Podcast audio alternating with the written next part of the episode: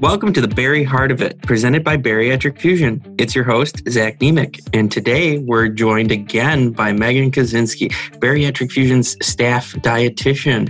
Welcome back to the pod, Megan. Hey, Zach. Thanks for having me again. No problem. What are we going to be talking about today? So I wanted to go over 5 tips that I would recommend for healthy eating after bariatric surgery. Sounds awesome. The main points I want to touch on would be, 1, establishing a routine for yourself. 2, tracking daily intake. 3, staying hydrated. 4, everything in moderation. And 5, healthy balanced food options that you should choose from. So obviously, there's many factors that can cause unwanted weight gain, but 2 big factors include mindless snacking, which I like to call grazing, and the amount of time that you set aside to prepare healthy meals for yourself, which if you're doing everything right, but you're still starting to see weight gain, then usually you're probably not setting enough time aside for those healthy meals.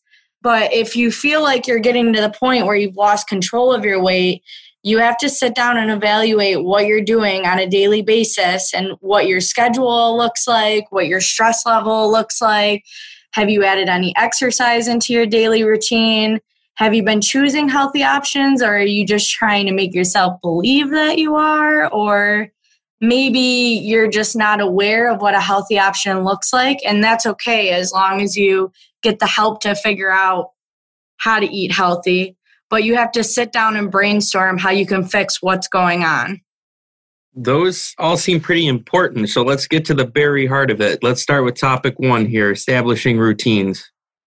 Okay, so establishing a daily routine can be a huge factor in maintaining a healthy lifestyle.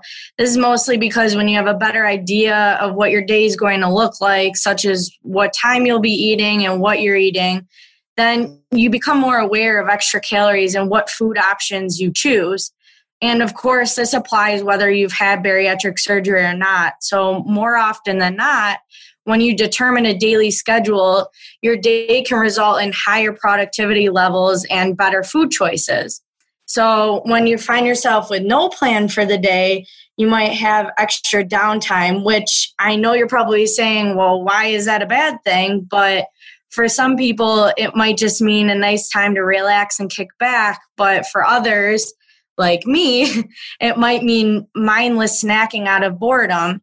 So if we're talking specifically about eating after bariatric surgery, then I want to explain what some surgical changes to the digestive tract can do to the body's hormonal balance regarding your sense of hunger that may affect weight. So when you alter the body's normal anatomy, like gastric bypass surgery, this can affect hormonal balance and sense of hunger. So in that case, coming up with a daily schedule of meal and snack times can be important to ensure that you're eating when you're actually hungry and also getting the nutrients, vitamins, and minerals that you need to maintain a healthy balance, along with the bariatric-specific multivitamin for life.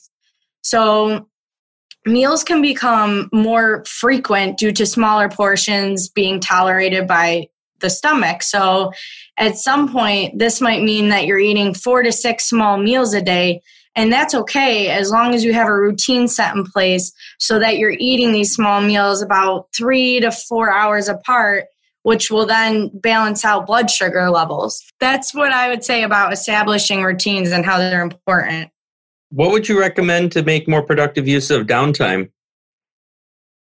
This would be a perfect time to add in some exercise or an activity or hobby that you enjoy. But if you do have downtime, then you can't really make excuses anymore that you don't have time to add exercise in. So you could do anything from walking the dog or just going on a walk with a friend or a family member. You could go hiking, you could do yoga, biking. At one time, I used to do Zumba. You have to find something that you like that doesn't feel like work. That's a really good point. I know for a lot of us, we're jonesing for our reopening phases to occur so that we could get back to our gym routines that we had pre-COVID, but there are plenty of outdoor activities when the weather is nice, like the biking and kayaking and outdoor yoga and stuff. So all good points that you have there. Now, you mentioned tracking your daily intake as your second point. So why don't you explain what that means? Yeah, so a lot of people get annoyed when you ask them to track their intake because it's quote unquote too much work. And honestly, I don't like doing it either, but it definitely helps. And I find that this is actually a great tool to use for accountability, which can play a huge role in what decisions you're making on a daily basis. Because when you know that someone's tracking your food intake, you become very aware of what you're putting into your body and would probably think twice about eating that large bag of chips. Good point. So what are some other things that you can do to become more accountable then? Well, some things I would recommend, because they've actually helped me personally too, would be weighing yourself a certain day each week or every other week. You could also use a food tracker like MyFitnessPal, which I actually talked about the last podcast episode I was on. I would also recommend planning to exercise with a friend so that you know that if you're not going to go exercise, you're letting someone down. All of these options can help to keep you more accountable for your actions. And I would also like to add that it's very important to remember that there are many other ways to measure weight, and it's not always about the number you see on the scale. And I've had a handful of people say, I don't know what I'm doing wrong. I'm eating healthy, but I'm gaining weight, or I'm consistently working out and I'm doing all the right things, but the number on the scale just isn't changing, or it's not even going up at all. And just because the number on the scale isn't going down or changing doesn't mean you should get discouraged. It means that if you know you're working out and you're putting in effort, the number on the scale not changing or going up a little may just mean that you're in the process of gaining muscle and losing fat. So in this case, you can track fat loss by how your clothes are starting to fit, how loose they are, or if you feel less out of breath when walking up a flight of stairs, or you could even pick a certain day every other week to do measurements on yourself, to track every so often. And then I also talked about MyFitnessPal before. So it's just a great tool to keep you on track with your food intake, your water intake, and even weight loss. And you become a part of a community of other people tracking their progress. So they also can provide you with recipes, exercise routines, and social support. So using an app like that it just forces you to input what you're consuming on a daily basis, and you're way more likely to make better choices when you do this. Community is definitely a big part of it, so I'm glad you mentioned that. But you also mentioned staying hydrated. So what exactly do you mean by that? Right. So the brain has many functions, which includes regulating hunger and thirst. But it does that in the same complex of the brain. So this can get a little bit confusing. So if you remember to stay hydrated, then this might mean that you end up decreasing the amount of times you want to reach for a snack.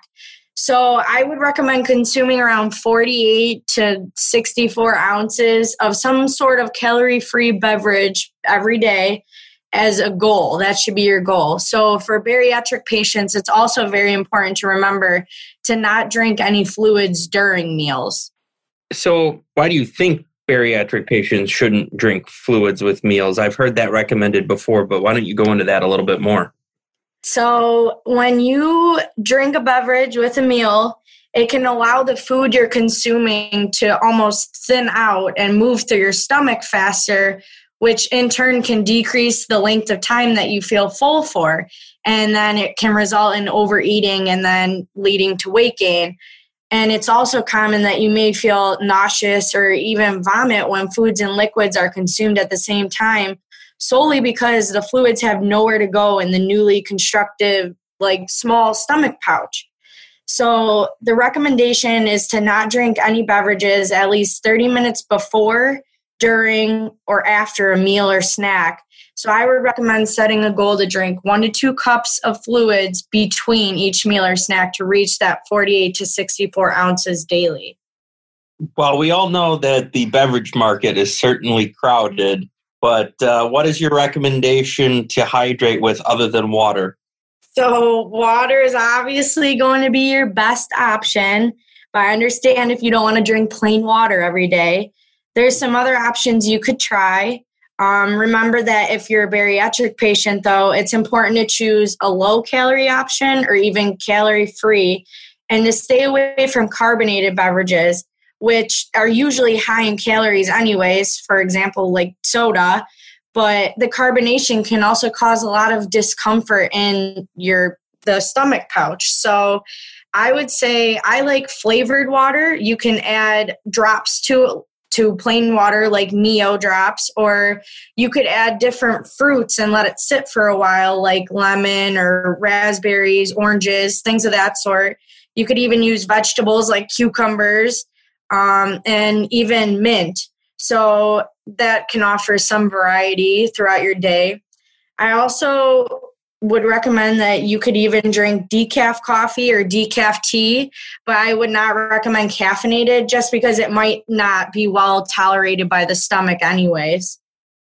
Yeah, and often you hear to stay away from excessive amounts of sugar as well, because that can upset the stomach and digestive tract as well, which I think is a great point to bring us to topic number 4 that you mentioned, which is everything in moderation. So let's get into moderating.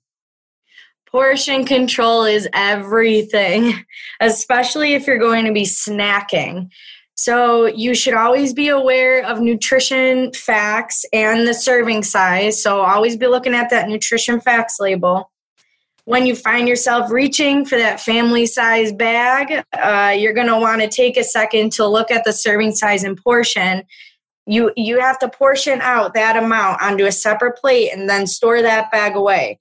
Also, sit down and enjoy what you're eating. Take your time, eat slow, avoid distractions, because when you do this, you might find yourself feeling fuller, faster, and longer, and eating less and even more aware of what you're eating. And this also gives the body time to acknowledge what you're consuming, and the proper hormones have time to be released to promote a feeling of fullness. So eat anything you want in moderation then? To a certain point, yes.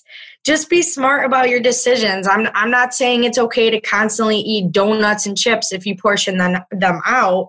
But what I'm saying is, don't deprive yourself of the foods that you like, because that usually causes you to crave them more. And when you do end up caving into those foods, you tend to seriously overeat, which then in turn can cause weight gain. So when you want to choose your favorite food options that might not be at the top of the healthy list, it's important to understand portion control and how often you are consuming those options. Definitely important. Now, healthy and balanced food options was another point that you mentioned earlier. How does one go about making sure that, their plate is balanced? Right. So it's very easy to reach for the convenient option when it comes to meals and snacks, especially when you're on the go. So when choosing healthy and balanced options, you're going to want to choose foods that contain protein, healthy fats, and fiber-filled carbs. These options help you feel fuller longer, and it doesn't take much to be satisfied with these options. And as we know, a main focus after bariatric surgery is protein intake, and it can be really hard to reach the recommended 60 to 80 grams of protein per day. So throwing in healthy, high-protein snack between meals may help you to reach this high level. And if not, there are always protein supplements like the high protein meal replacement supplements that Bariatric Fusion offers to help you reach that goal. And you should always remember protein first when eating a meal or a snack, because this idea will ensure that you're reaching your protein goals before you feel too full to consume anything else. And when you add fiber-filled carbs to your diet, you'll feel satiated longer, and because it takes longer to digest. So this also will help you maintain regular bowel movements. So we love fiber. And healthy fats are also beneficial because they trigger the body to know that you're full, and they help you with the absorption of fat-soluble vitamins in the body, like vitamins A, D, E, and K. And of course, healthy fats add flavor to your food. Now tell me, what are some healthy snacks or even maybe meal options that you would recommend to patients? I'm going to give a little list. You're definitely not limited to these options. And also, I would say be aware of what diet phase you're in post-surgery and what foods you're able to tolerate. But some options I would try would be like a hard-boiled egg. You could have one of those tuna packs with whole grain crackers or celery. You could have a protein shake, a protein bar. You could eat like vegetables with hummus. You could try roasted garbanzo beans or roasted edamame. You could also have cottage cheese with fruit or celery with peanut butter or apple with peanut butter, Greek yogurt and almonds, or even like a turkey roll-up with low-fat string cheese. Well, that all sounds like good snacks. So let's recap. Let's go over your 5 points. Let's make sure everyone understands and gets everything that you want them to get so that they can establish this nice, healthy snacking routine post-surgery. Okay, so to recap, we're choosing healthy options. Number one, you're going to establish a routine to help with your blood sugar levels, tolerance, maintaining healthy balance, and making sure you're using your downtime for exercise or activities and not to just eat out of boredom. Number two, track your daily intake. This will help you become more accountable and pursue better choices. Number three, always stay hydrated because the brain regulates thirst and hunger in the same complex. So don't get them confused and find yourself grazing. If you just ate and still feel hungry, drink some water and see if you're still hungry. Bariatric patients, remember to avoid beverages at least 30 minutes before, during, and after eating a meal or snack. Number four, everything in moderation. Portion control is going to be everything. Be aware of nutrition facts and serving sizes. Don't deprive yourself from your favorite foods and learn to eat in moderation. Number five, you want to choose healthy, balanced food options like the list I gave. So choose proteins, healthy fats, and fiber-filled carbohydrates to help you feel satiated longer. And honestly, if you're going to snack, make it worth your while. Snacks can be beneficial for maintaining blood sugar levels, offering some extra protein into your diet, and giving your body the energy boost it needs until your next meal. So it's important to choose snack options that won't add excessive calories without you even knowing. Well, there you have it, everyone. That is the 5 tips to healthy eating brought to you by Megan, Bariatric Fusion staff dietitian. Megan, thank you for getting to the very heart of it on the healthy snacking issue. Anything else you wanted to mention today before we leave? No, I just wanted to say thank you for having me again. I look forward to maybe coming back and sharing more of my nutrition knowledge with everyone. Oh, I think we'll make you a regular fixture around here. Thanks for joining us. We'll see you next time. All right, bye.